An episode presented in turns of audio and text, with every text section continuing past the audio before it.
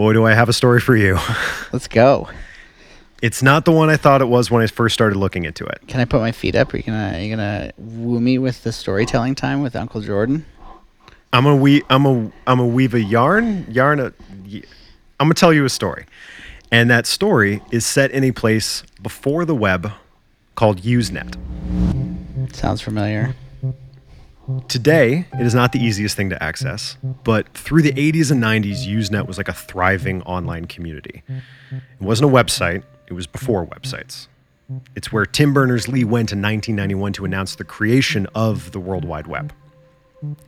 And in 1996, parts of this like thriving pre-web online community are being spammed with these posts titled Markovian Parallax Denigrate.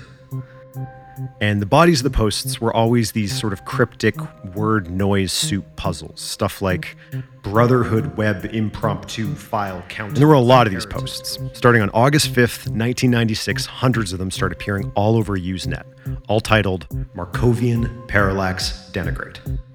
And so, this early internet mystery is born. A mystery that would later be labeled the weirdest, oldest mystery on the internet. An event that, although it predates the internet itself, is often considered to be the first true internet mystery. Slowly, over time, the Markovian Parallax Denigrate became one of just countless campaigns that began flooding onto this decentralized, basically unregulated Usenet. Eventually, it just got lost in the noise. Usenet carried on, and for reasons we won't get into yet, declined in use as the World Wide Web rose into prominence. Until 2006 the dawn of the age of listicles, when stories of this eerily named Markovian parallax denigrate started making their way into internet folklore, and this sort of age old conspiracy theory came up again. But in the decades since, some things have changed. Since Usenet was no longer accessible to most people, all these sort of 2006 web sleuths had to go on was Google's incomplete newsgroup archives. And because spam had become so bad on Usenet, Google's archives make the choice not to index all of it, which Markovian parallax denigrate is flagged as, meaning there's only one post left carrying that title. And it was sent by a visible email address. An email belonging to someone named Susan Lindauer.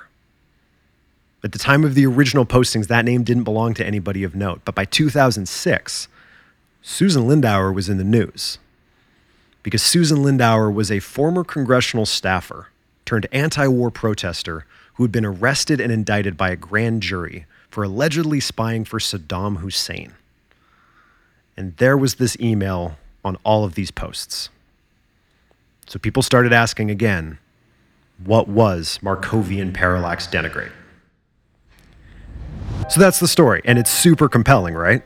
And that that's it. That's it. That's that's all we get. Yeah, no, that's the whole thing. I watched a whole bunch of videos about it, and I was really excited to do this episode about it, right? And it's because it has that kind of classic internet mystery energy. It's a great headline, and it's a really fun story for articles and YouTube videos, so many YouTube videos, and now podcasts to tell. Nice. And it's still today widely cited as one of the oldest and weirdest mysteries on the web. The Markovian Parallax Denigrate. The topic is called the Markovian pa- Parallax Denigrate. The Markovian parallax denigrate. But that story has a second half. I was gonna say. I feel like I feel like it's incomplete. I feel unsatisfied in its conclusion. It has a second half, and it's way down in the source text, so people never cite it. So, that first half of the story, the really provocative half, keeps getting told over and over again of the oldest mystery on the internet, the Markovian parallax denigrate. But the second half, that no one includes, changes the story. You can't, in good conscience, get past this intro thinking this is about spies because it isn't, or internet conspiracies because there aren't, or even really a mystery. What this is about is the Markovian parallax denigrate. Markovian parallax denigrate. Markovian parallax denigrate. and whether it's actually the internet's oldest, weirdest mystery or just three meaningless words. Here on Hacked.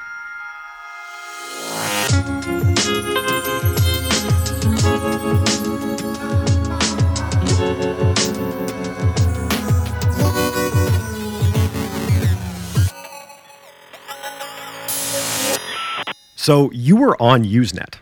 Correct. What did you do on it? I am that. I am. I am. I am that old. uh, truthfully, we stole a lot of software using Usenet. really? Yeah, news groups were, and bulletin boards were kind of places where all of the original nerds used to congregate. Hmm.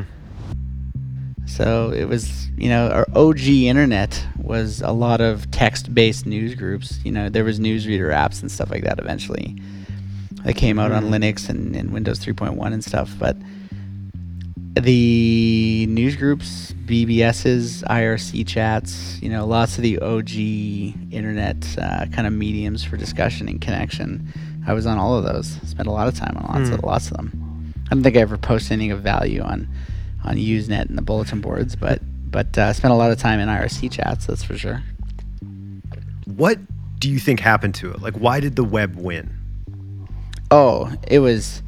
Well, truthfully, like if I'm not mistaken, and I don't know everything about news groups and Usenets, uh, is that I believe it was a completely distributed system. Like I remember connecting to the news groups through my ISP's local Usenet server, if I'm not mistaken. We're going deep in time here, so we're really stretching my memory. um, but it was essentially distributed, so you'd make a post onto the the news group, and that post would then be, you know, um, replicated across the internet onto all of these different news group servers.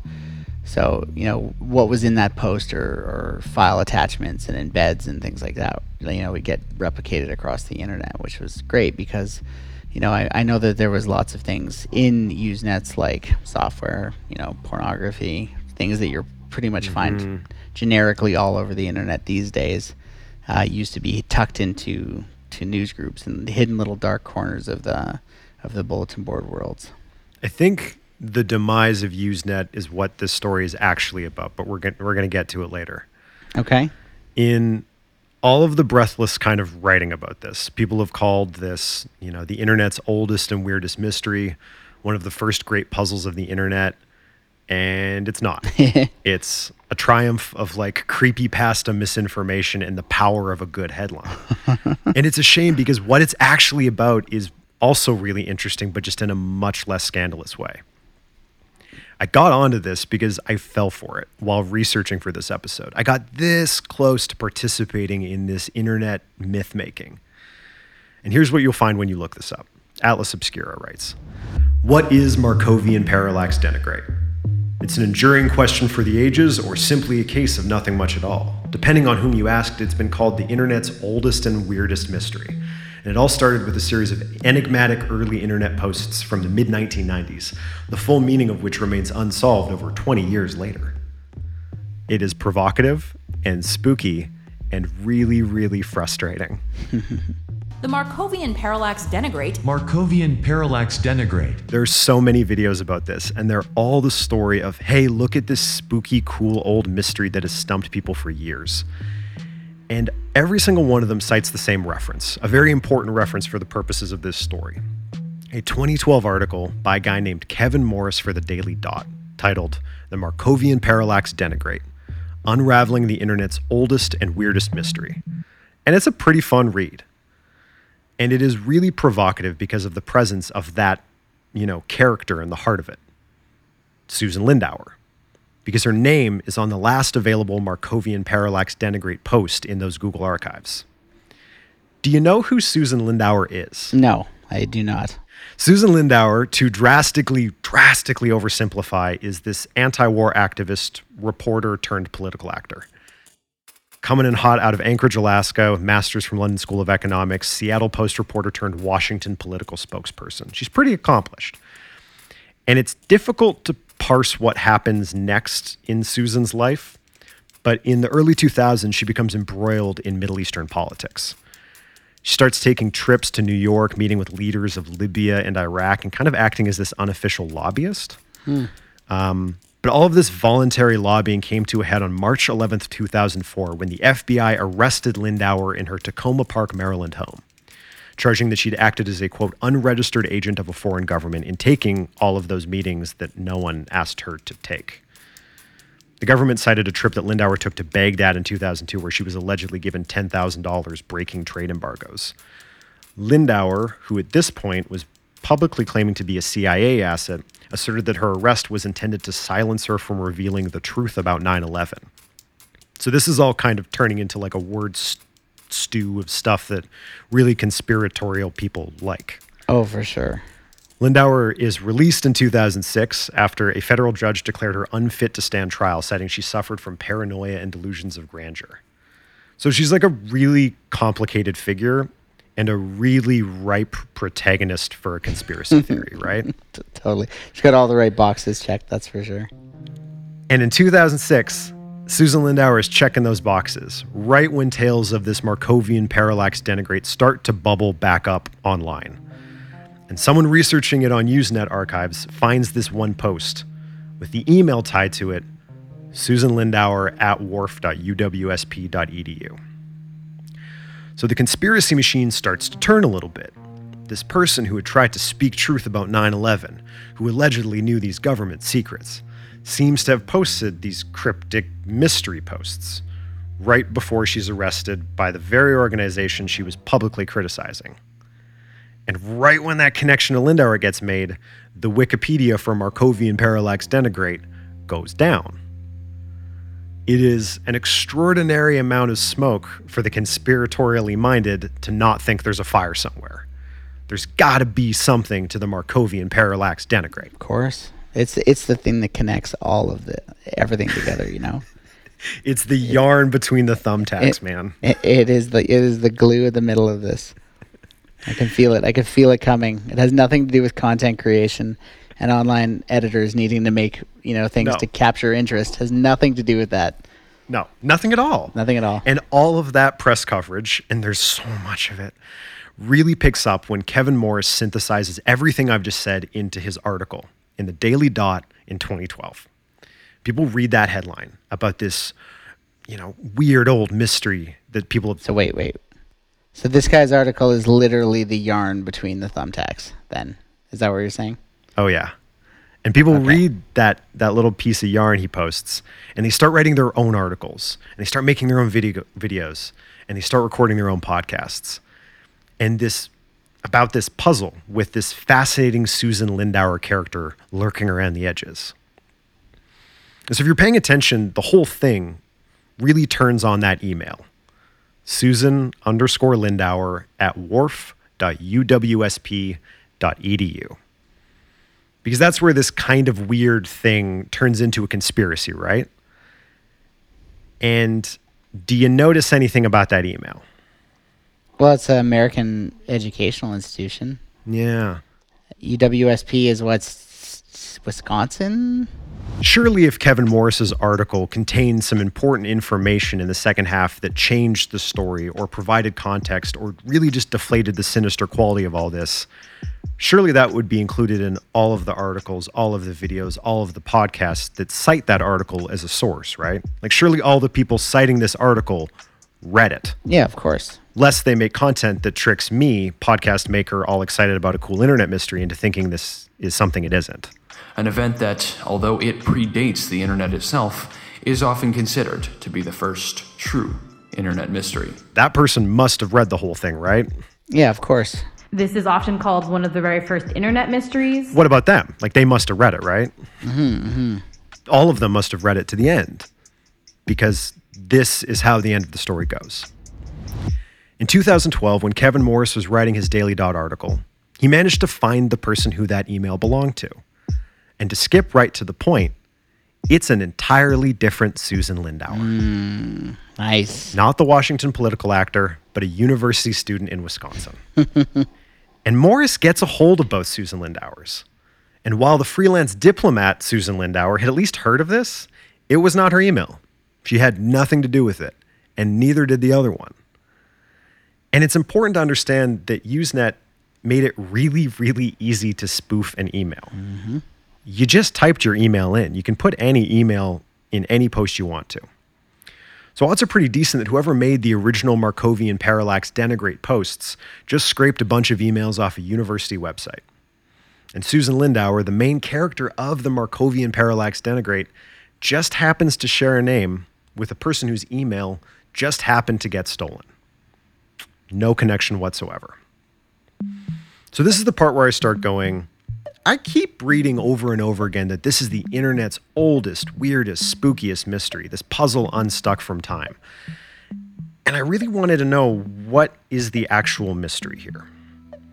By 2012, when Kevin Morris wrote his very entertaining article, the Markovian parallax denigrate Wikipedia was no longer up, which Morris cites in his article as having fueled further speculation, writing, quote, Shortly after Lindauer's connection to all this was dug up, the Wikipedia page disappeared.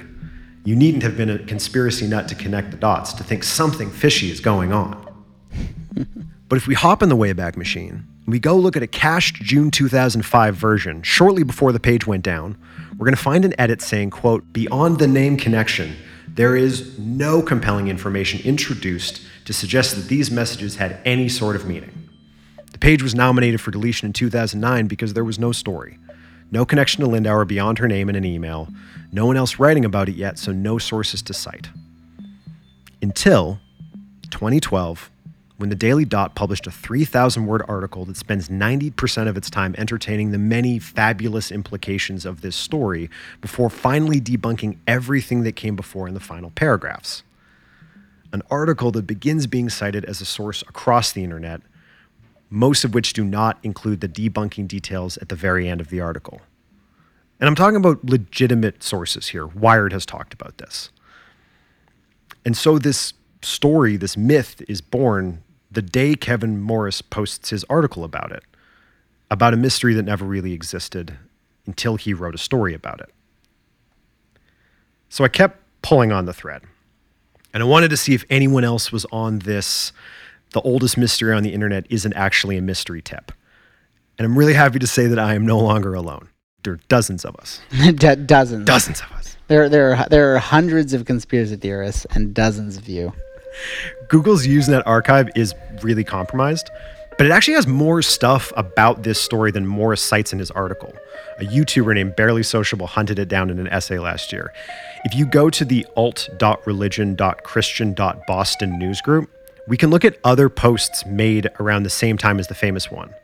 And it's here that we make a really important discovery about all this, which is that the phrase, Markovian parallax denigrate, is just one random title from this much larger spam event. It's just three meaningless words in an ocean of these th- meaningless word posts. All the other ones just had different random words as their subject lines. It was a spam bot.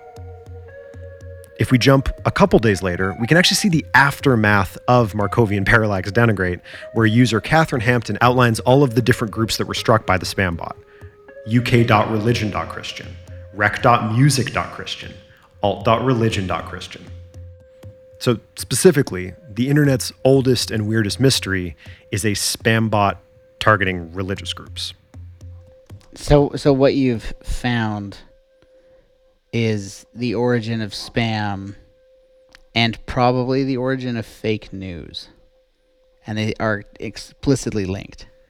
I bumped into this story not through the Daily Dot article, but through all the other coverage. I think it started with Wired. And I read about it and I thought, what a cool story for our cyber tech story podcast. And I'm embarrassed to say that I then watched another video about it and then a third one before finally going, oh my God, I need to read the source article on this, which I did.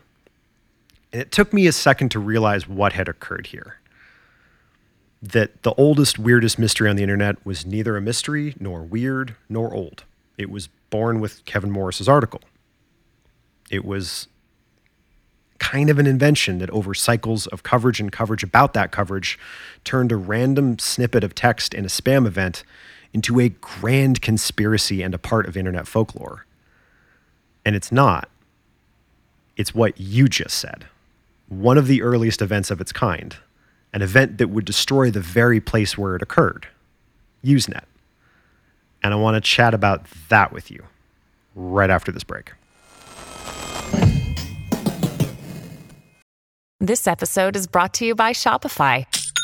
Forget the frustration of picking commerce platforms when you switch your business to Shopify, the global commerce platform that supercharges your selling wherever you sell. With Shopify, you'll harness the same intuitive features, trusted apps, and powerful analytics used by the world's leading brands. Sign up today for your $1 per month trial period at shopify.com slash tech, all lowercase. That's shopify.com slash tech.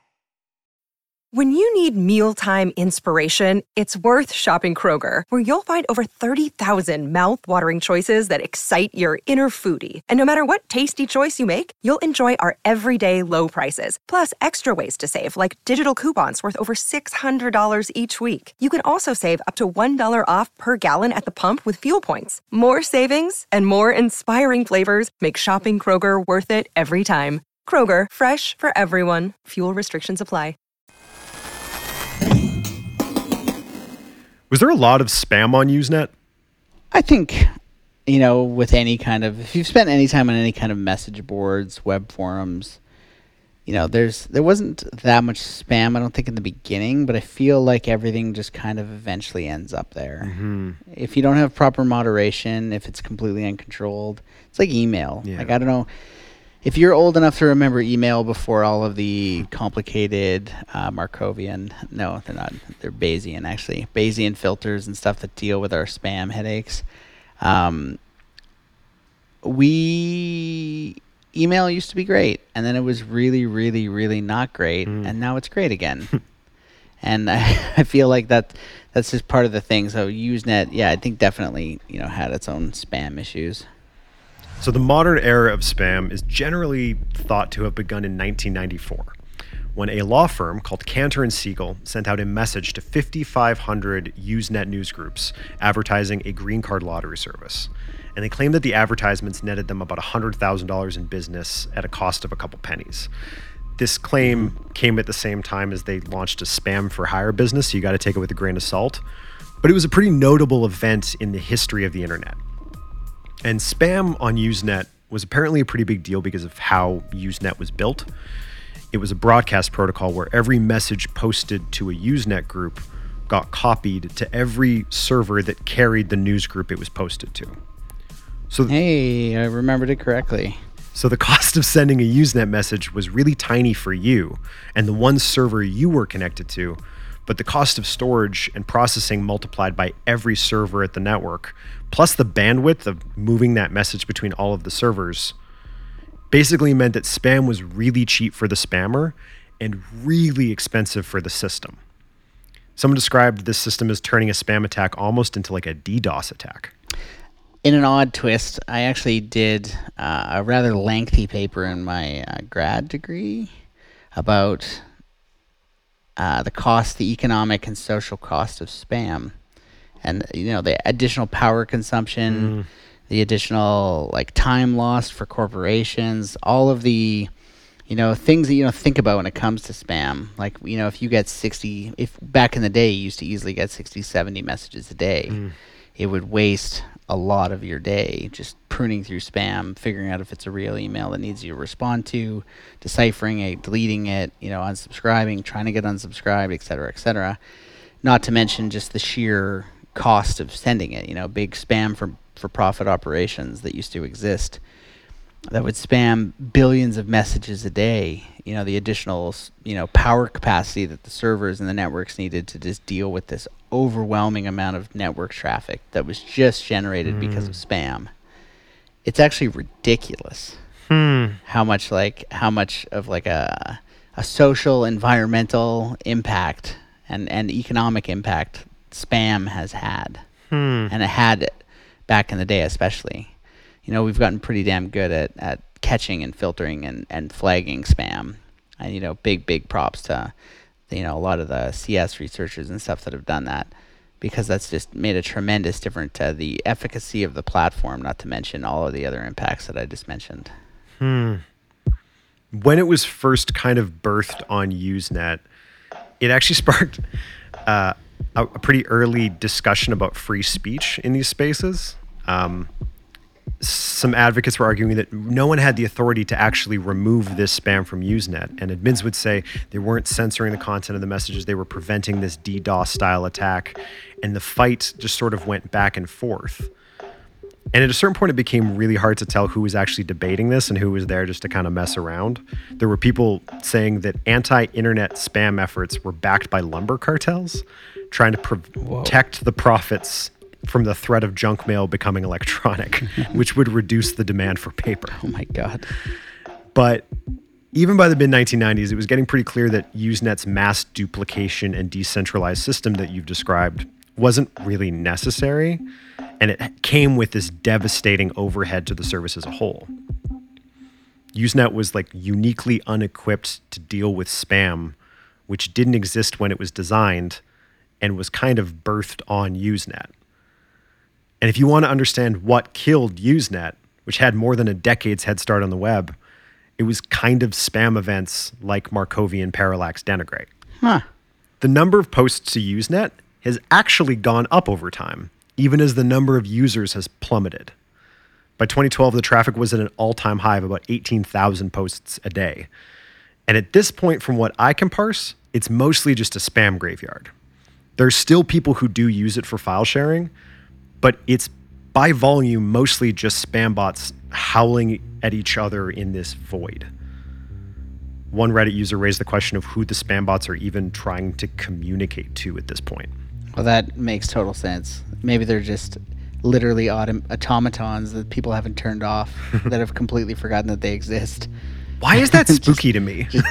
Just, little, little robots running on computers and servers somewhere. You know, somebody hacked into a server and installed a spam bot in that server, and some, you know, American educational institution hasn't been t- taken down mm-hmm. or has been replicated over and over, and it still has this weird little automaton on it that just screams into Usenet groups that nobody listens to. Mm-hmm. Could you imagine? Ugh. It's like 25 year old, you know, or 20 year old bug just screaming into these things that no one's in anymore. Right. It's kind of like the golden record in space, but it doesn't make me hopeful. It makes me sad and afraid. like this message just going out. You kind of cracked what this was about before the commercial break. And I got into the story because I thought it was going to be a mystery, because everything kept calling it the internet's oldest and weirdest mystery. And then I stayed on it because I thought it could be a fun debunking, which I hope it kind of was. But I think it's actually a story about how internet communities can die. It's probably constantly going to be an issue because we don't really have an arbiter of truth. So, without an arbiter of truth that is, you know, all knowing and all seeing, it's hard to disallow freedom of speech.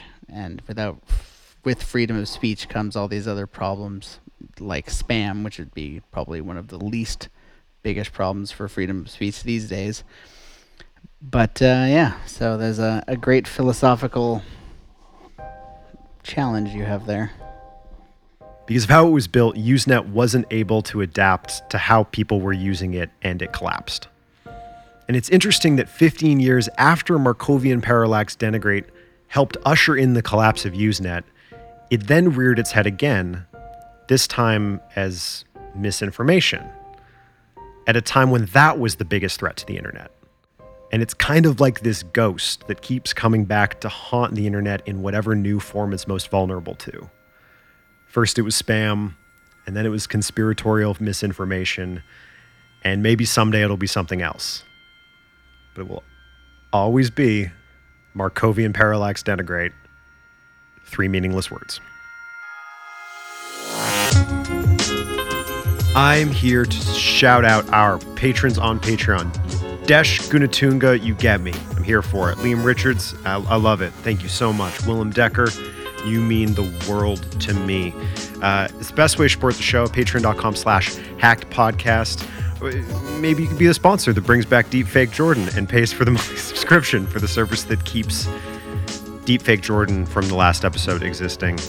Also, just want to say shout out to Barely Sociable, a YouTuber who was a big source for this episode. I feel like Barely Sociable really kind of cracked this debunking angle in this story. AV Club wrote a great article that followed, and now there are enough sources that I'm excited to say that the Wikipedia for Markovian parallax denigrate has been updated to reflect our current understanding of what it actually is, um, which is hopeful. Thank you so much for listening to this episode of Hacked. Catch you on the next one.